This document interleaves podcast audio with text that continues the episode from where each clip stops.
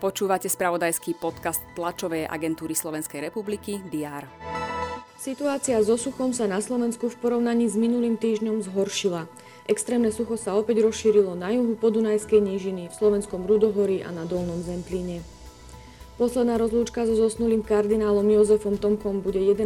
augusta vo Vatikánskej bazilike svätého Petra.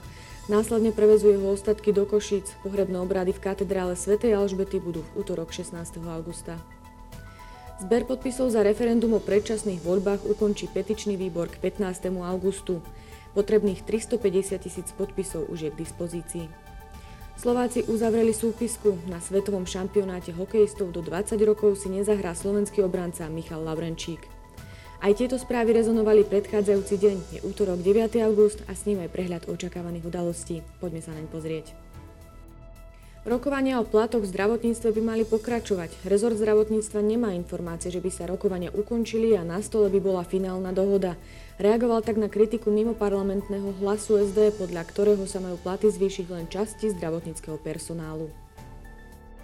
Hlavné mesto Bratislava bude informovať o električkovej trati v úseku Bosákova a Janíkov dvor. Na tlačovej konferencii tému priblížia primátor Bratislavy Matúš Válo a jeho prvá námestnička Tatiana Kratochvílová. Očakáva sa aj briefing odborového zväzu Kovo Ilichman Žarnovica, témové vyhlásenie štrajkovej pohotovosti zamestnancov z dôvodu neúspešného kolektívneho vyjednávania podnikovej kolektívnej zmluvy. V japonskom meste Nagasaki sa budú konať spomienkové podujatia pri príležitosti 77. výročia zhodenia atomovej bomby. Tajvanská armáda uskutoční manévre, v rámci ktorých bude nacvičovať protivyloďovacie operácie – Rozsiahle cvičenie v oblasti v týchto dňoch uskutočňuje aj Čína.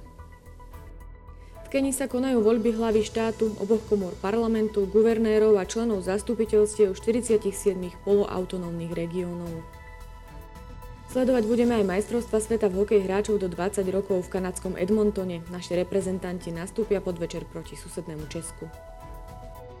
Počas dňa bude prevažne slnečno, teploty sa budú pohybovať od 25 do 30 stupňov Celzia.